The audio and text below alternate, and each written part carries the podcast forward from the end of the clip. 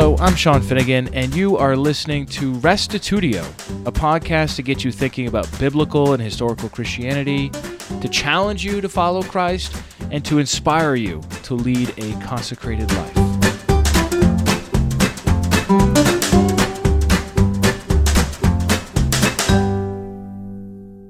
When it comes to Genesis 1, Christians tend to divide into two major camps old earth and young earth creationists. The former sees the days as long periods of time, for example, Hugh Ross, while the latter insists on literal 24 hour periods, like Ken Ham. Professor John Walton of Wheaton College advocates for a different reading of the Bible's first chapter. By carefully comparing Genesis to other ancient Near Eastern creation texts, he proposes that it's talking about God providing functionality to the already existing cosmos rather than creating structures themselves. See what you think. Here now is podcast 152 Why Didn't God Call the Light Light? with John Walton.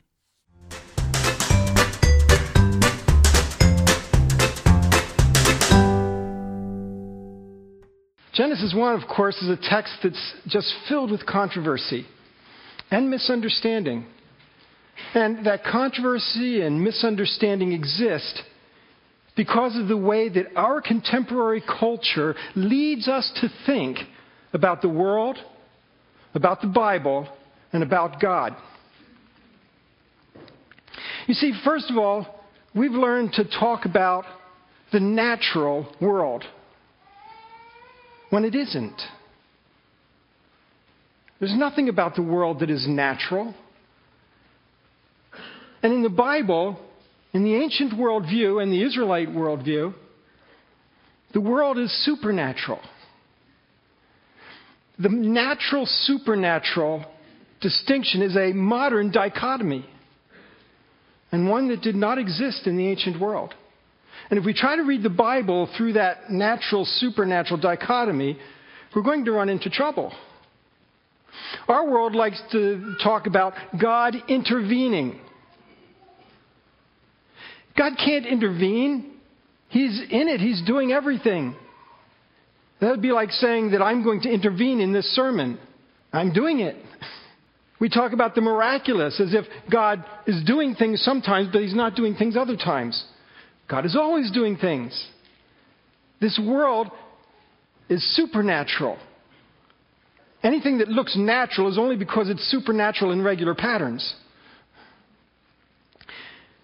So, the idea that we live in a natural world, sometimes graced with the supernatural, is a modern dichotomy.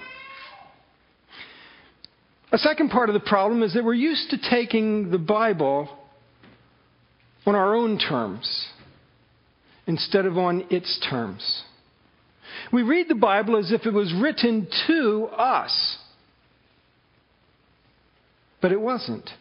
It was written to Israel for us and for everyone.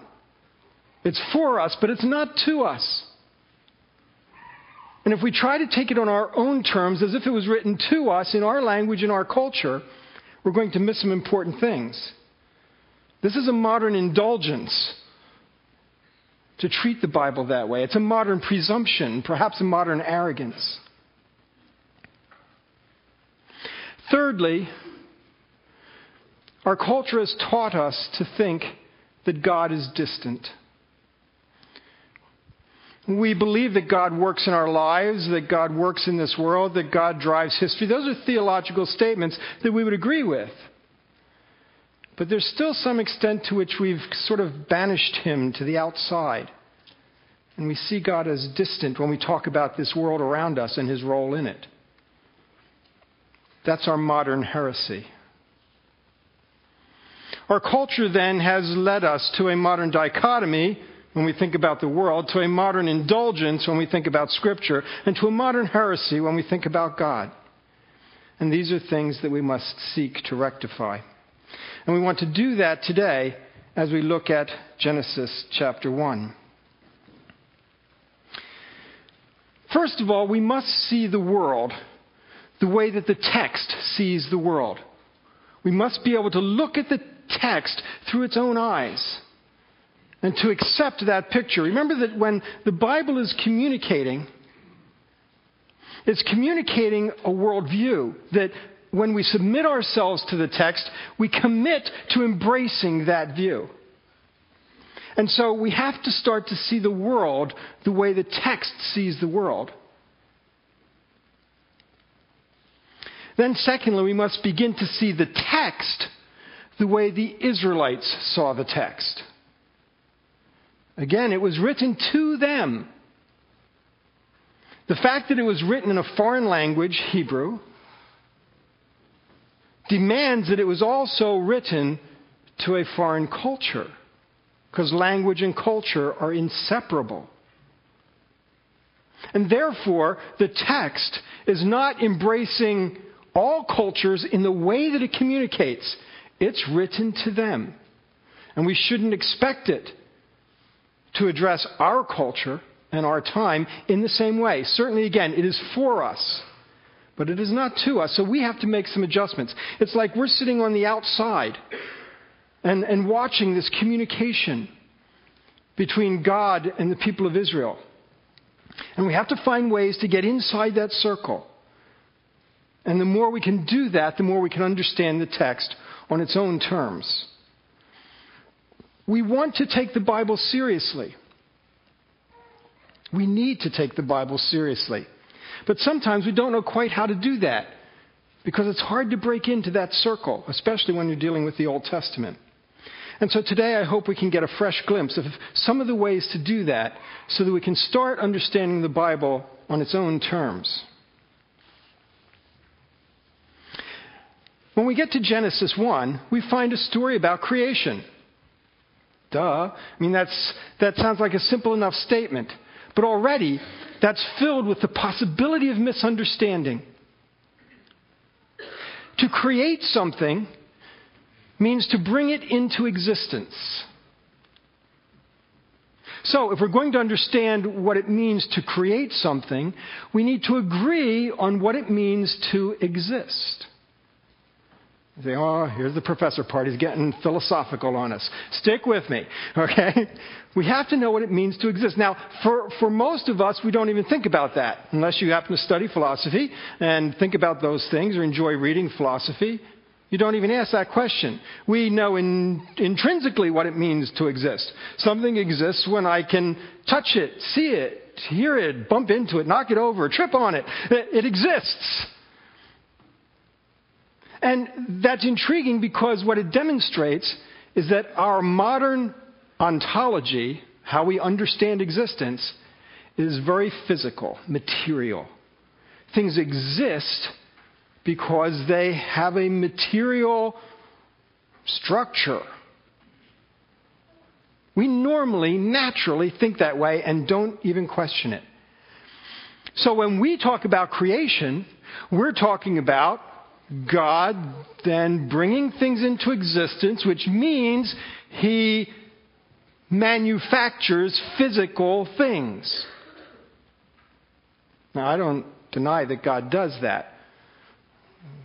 Everything that is physically exists because God made it. But we're not asking that question. We're asking the question what is it that the biblical text is telling us in Genesis chapter 1? What story is being told here? What part of that? And to do that, we have to say, how did they think about existence in the ancient world? What did existence mean to them? Because it's not the same. To them, for something to exist was not the same thing as for us. And therefore, to create is not the same thing as for us. In the ancient world, and I don't have time to demonstrate this this morning, I just have to say it. The demonstration is there, it's, you know, it's available.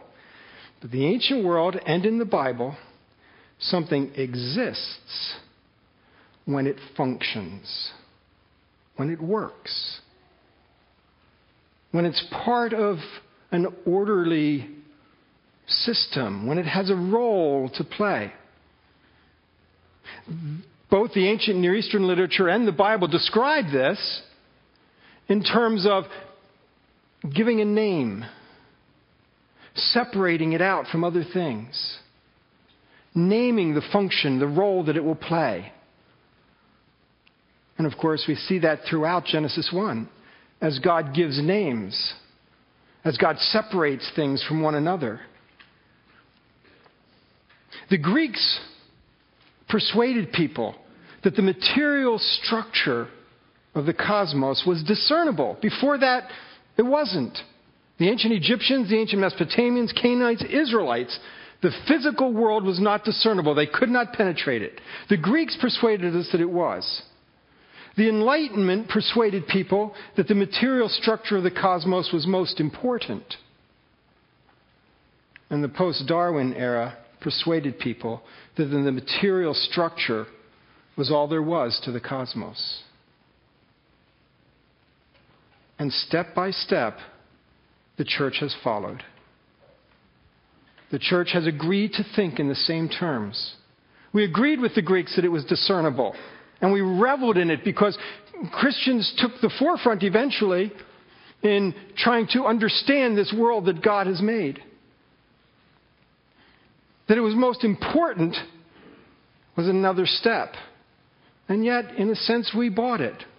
We said, yeah, that, that kind of is the central focus of our understanding our world. And as the post Darwin era dawned on us, we resisted. We said, no, that's not all there is.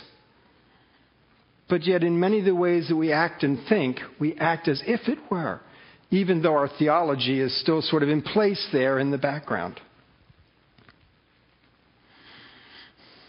And so we have to struggle with our own modern worldview and try to set it aside so that we can try to think about the Bible in its own terms, to think in terms of functions instead of structures. Now, function is an interesting concept. In our modern worldview, we think about functions, certainly. But typically, in our way of thinking, function is a consequence of structure. That is, things work the way they do because of the physical properties they have. And that's what causes them to function. And so you get this close, tight relationship between function and structure. That's our modern worldview. The ancient worldview saw function differently. For them, function is a consequence of purpose. Ah, now there's a difference, and an important one in the ancient worldview, in the biblical worldview, things function the way they do because God is working with purpose. And that's what causes things to function. God is the one who set it up to work. God is the one who sustains that operation, not just day by day, but moment by moment. And God's role is to set up those functions and to maintain them. That's the most important thing that can be said about God's role in our world. It works because He set it up to work and He's behind its operations. If God were to unplug Himself from our world, it's not that we would somehow then become less loving or that we would have more wars or disease or that somehow we would lose knowledge of Him. If God unplugged Himself, we would cease to exist along with everything else around us. God sustains his creation.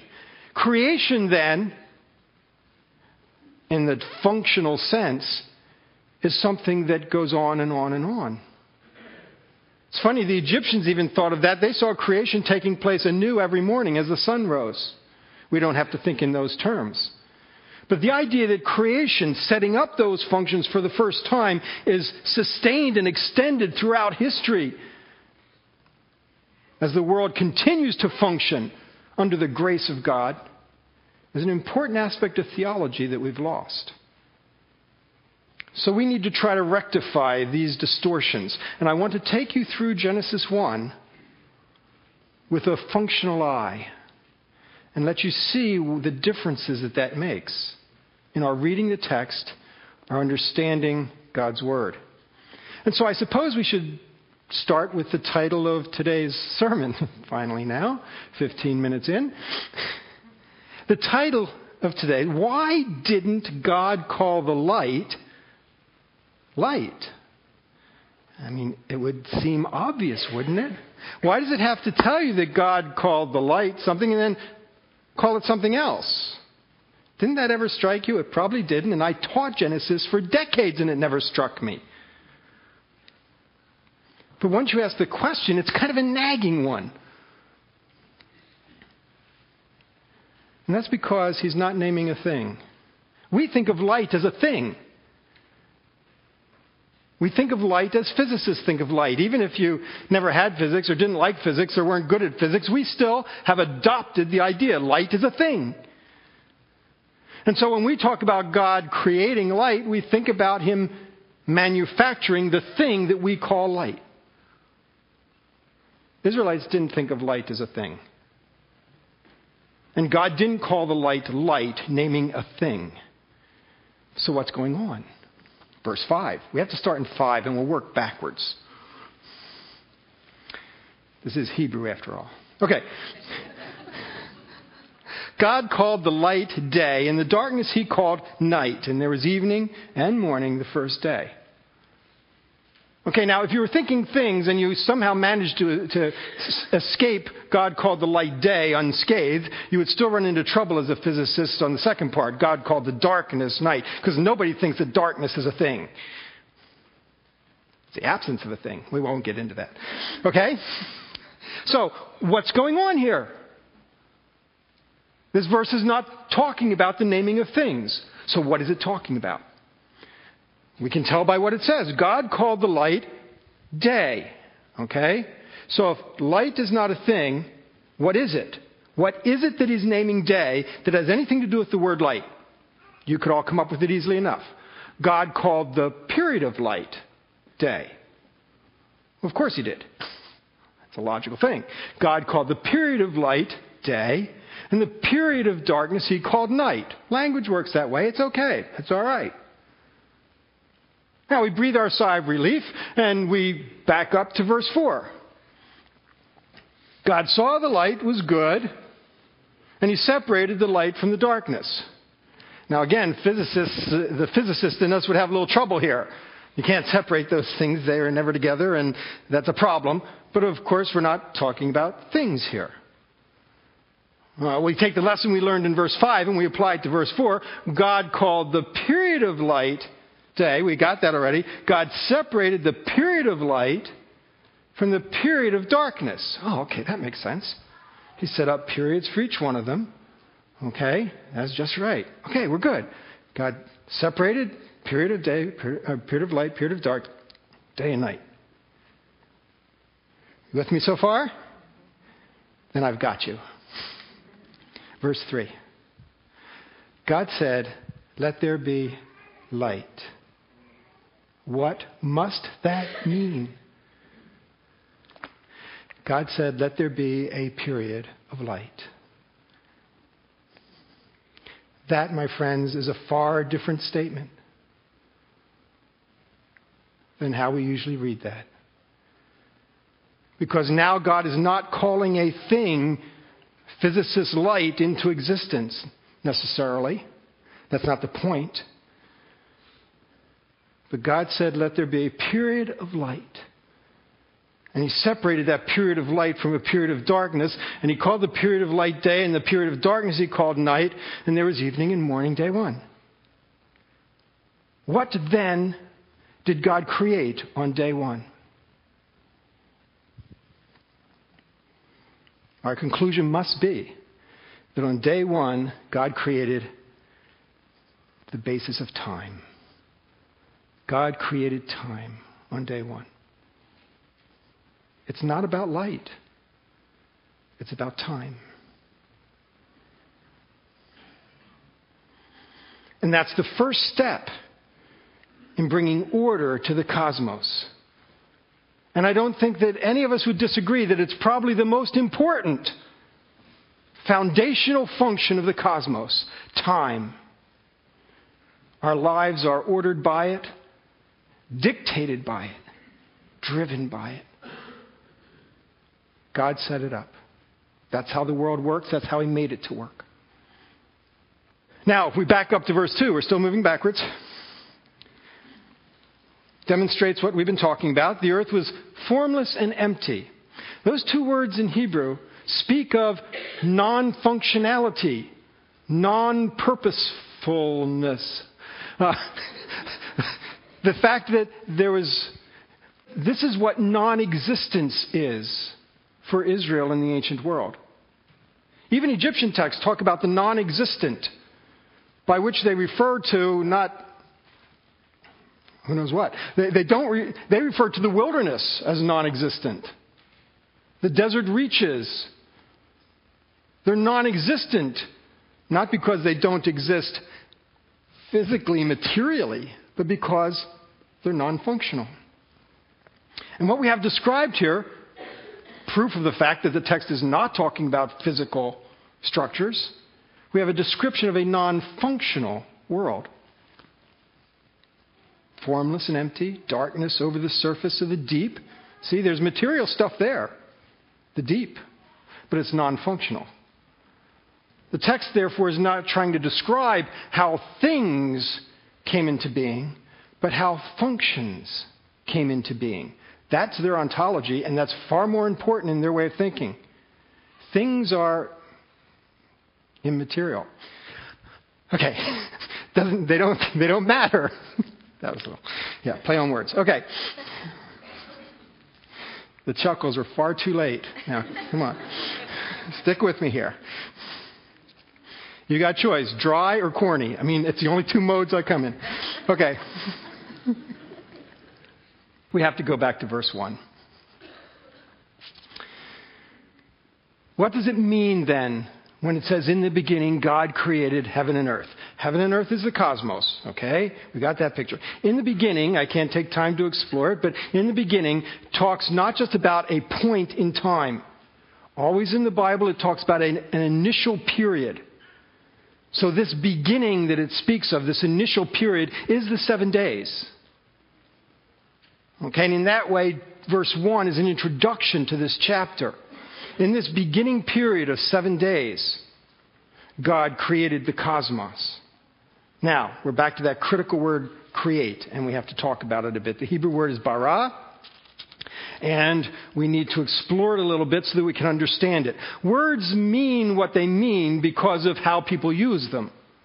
And so, if we're going to understand bara, we have to look at how it is used in the biblical text by the people who understood the word. Now, we all know that about language. We use words to communicate to one another because they have certain meaning based on the way we use them. Even Christians use certain words differently with each other because they have certain meanings to them. In families, some words have special meaning and they, they use it among themselves because they each know what the meaning of that is. Teenagers have words that they know what the meaning is that none of the rest of us understand. And if we once think we've got it and start using it, they won't use it anymore. But the, the idea is that, that there are words that have an agreed upon meaning. And if you want to know what the meaning is, you have to see how it is used. We do Bible the same way. Okay? There's no word from Moses that has a dictionary that tells it all the meanings he had. We have to figure it out from the text.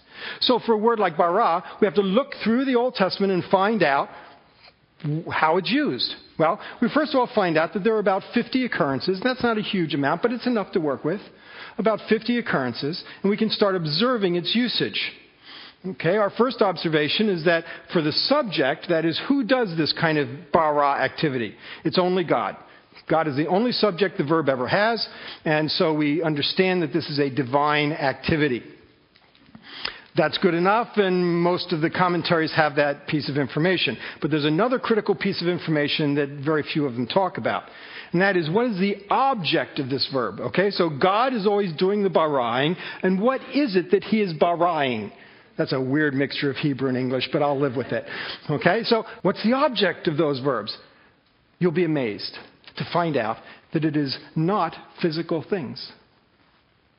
The things that God baras typically are things such as people groups. God baras them. God baras Jerusalem. And that doesn't mean that he created the stone and built this. There's, there's something else going on. God bara's phenomena like wind or fire or destruction or calamity, darkness. Those are not physical things. God bara's abstractions, righteousness, purity, praise. And when it actually does have an object that potentially could be material or structural, God bara's people, ah, gotcha. Read the text. God baras them male and female functions. Bara speaks of assigning functions, establishing roles. That's how God creates. He brings things into existence by giving them a role and a function and putting them in the order of His cosmos, making them operate. That is the creative activity. Now, it's interesting if you think about it, and of course, this is not determinative, but think about in English how you would use the word create. Think of the objects we would put with it. One could create a curriculum. You could create a committee. You could create a masterpiece. You could create havoc. Here we are talking about teenagers again. Um, you, you could create all kinds of, hmm, functions.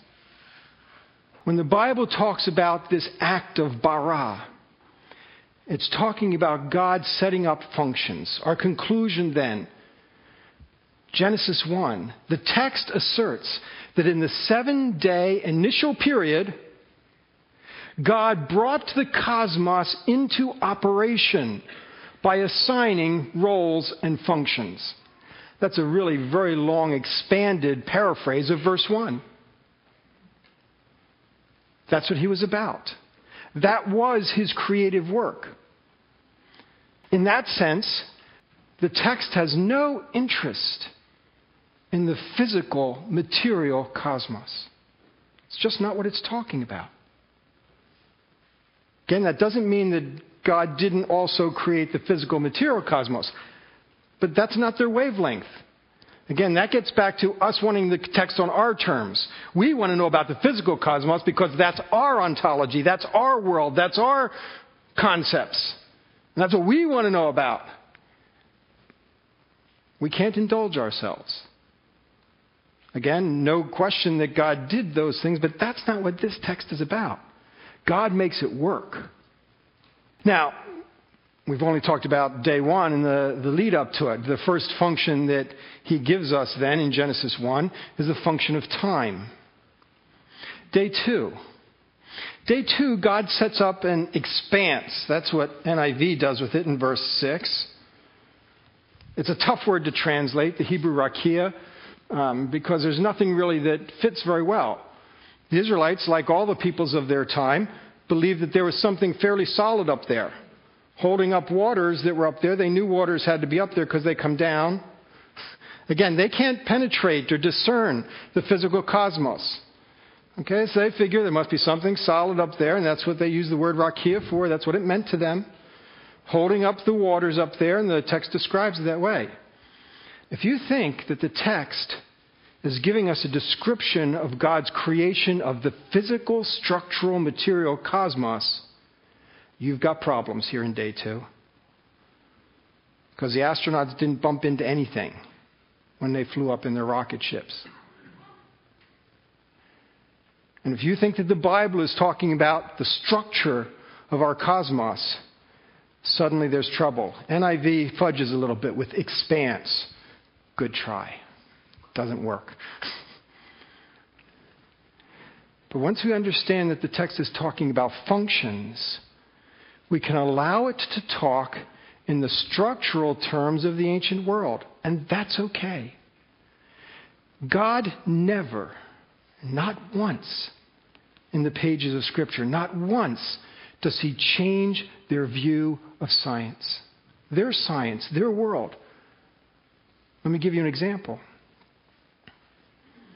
when you read in the Bible something about keeping the law with all your heart and mind and strength, that word mind, translators are doing what they can with it, but actually the word is your innards, your gut.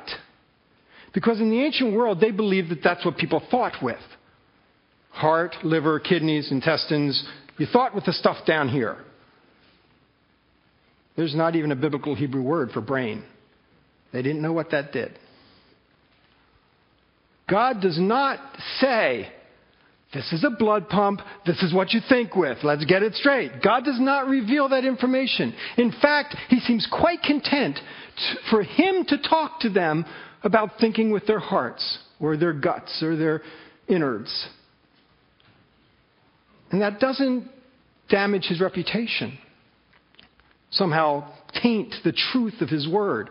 He communicated to them in their terms. He didn't need to change their science. So when he gets to day two, he's not talking about the physical structures. He just uses the terms that are familiar to them. Something semi solid or solid stretched out, holding up waters up there. He uses the description of their system because he's talking about a function. What function is it? It's weather. God created the systems by which weather works. And he can talk to them about the rakia. That's all right. We don't have to fly up there and get a piece of it for that to be okay. We talk in terms of high pressure systems and low pressure systems. That's all right too. Okay, but that's our way of talking about it. Day two, God created weather. And he describes that in terms that his audience will understand. God is a God who communicates. Day three seems a little odd to us sometimes because it looks like he's creating two things. When you think of material structures, it looks like two things the sea and the dry land on the one hand, and the vegetation, uh, you know, seeds, bearing seeds. All, it looks like two things. Well, it's not once you understand the function behind it.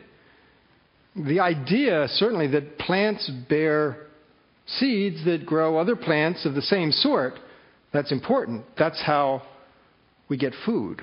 That's how the system works. For agriculture, irrigation, you need water, you need dry land, soil, you need the principle that things will grow from other things. And so God set that system up.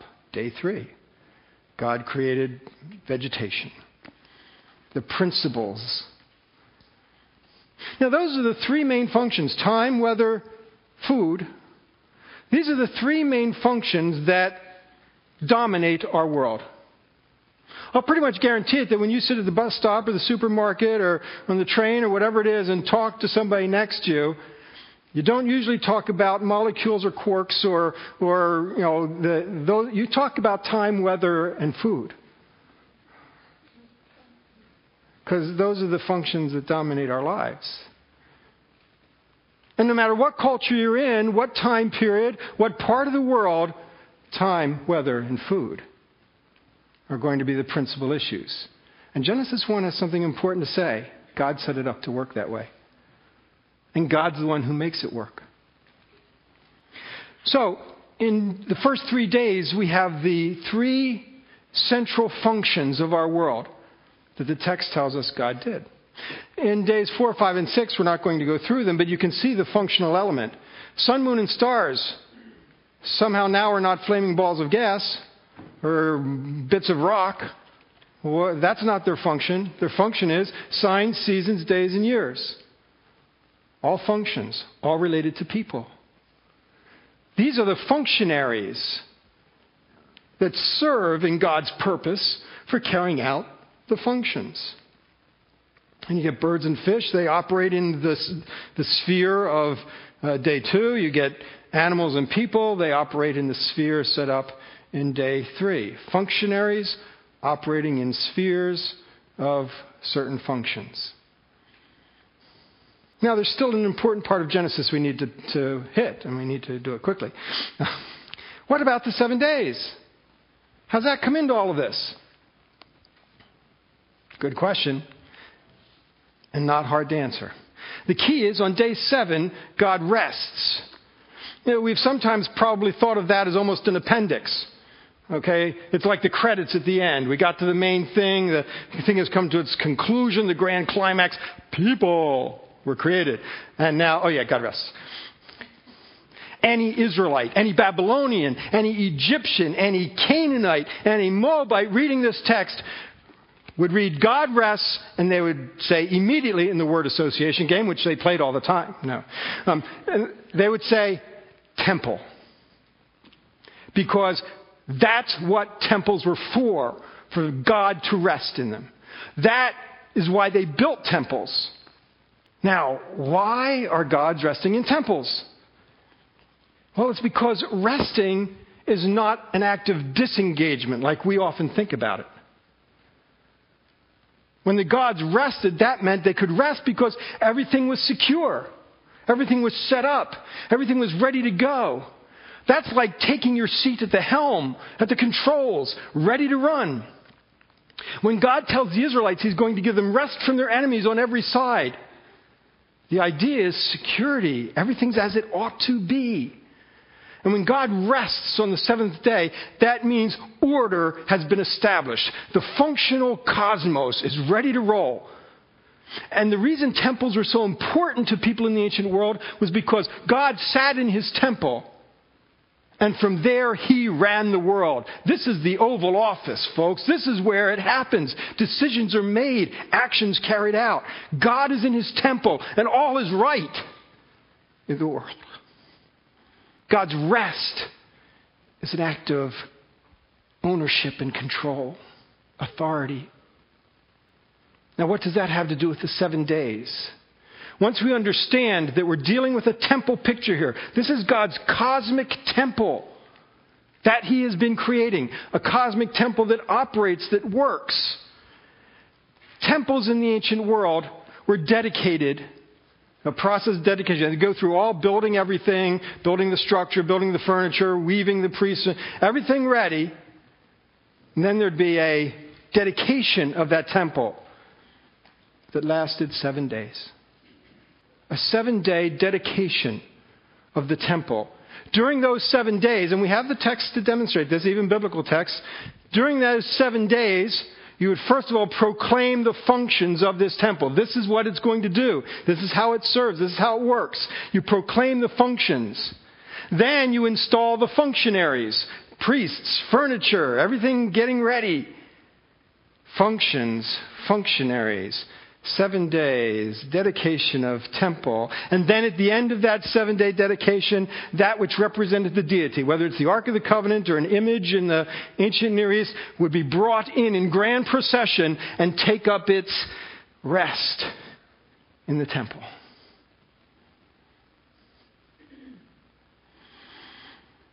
Point. This cosmos is God's temple. He built this temple this cosmic temple and made it functional with people as his priests, with all of its functions and functionaries, set in operation by his hand, sustained by his hand, as he sits in the control room in his rest, running this world. This is the truth of Genesis 1. This is the point to be made. And yet we speak of the natural world and banish him to the far reaches of the cosmos. This should change our understanding of the world, of how we think about it, about how it came to be. Once these seven days are seen as days dealing with functions, the whole controversy about the age of the earth gets put where it belongs. This text doesn't say anything about the age of the material, physical things, because it's not about the making of those. Again, no doubt that God did them, but that's not this story. It changes our view of God as we think about His creation as a living, happening thing.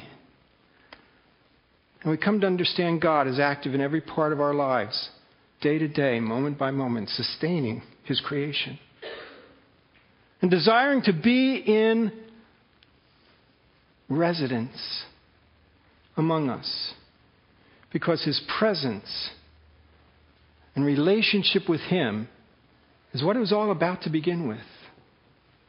God didn't create because he needed us or because he was lonely or even just because he could. He created, created us to be in relationship with him. And so he created this place where his presence could be, and we could come into his presence and be in relationship with him.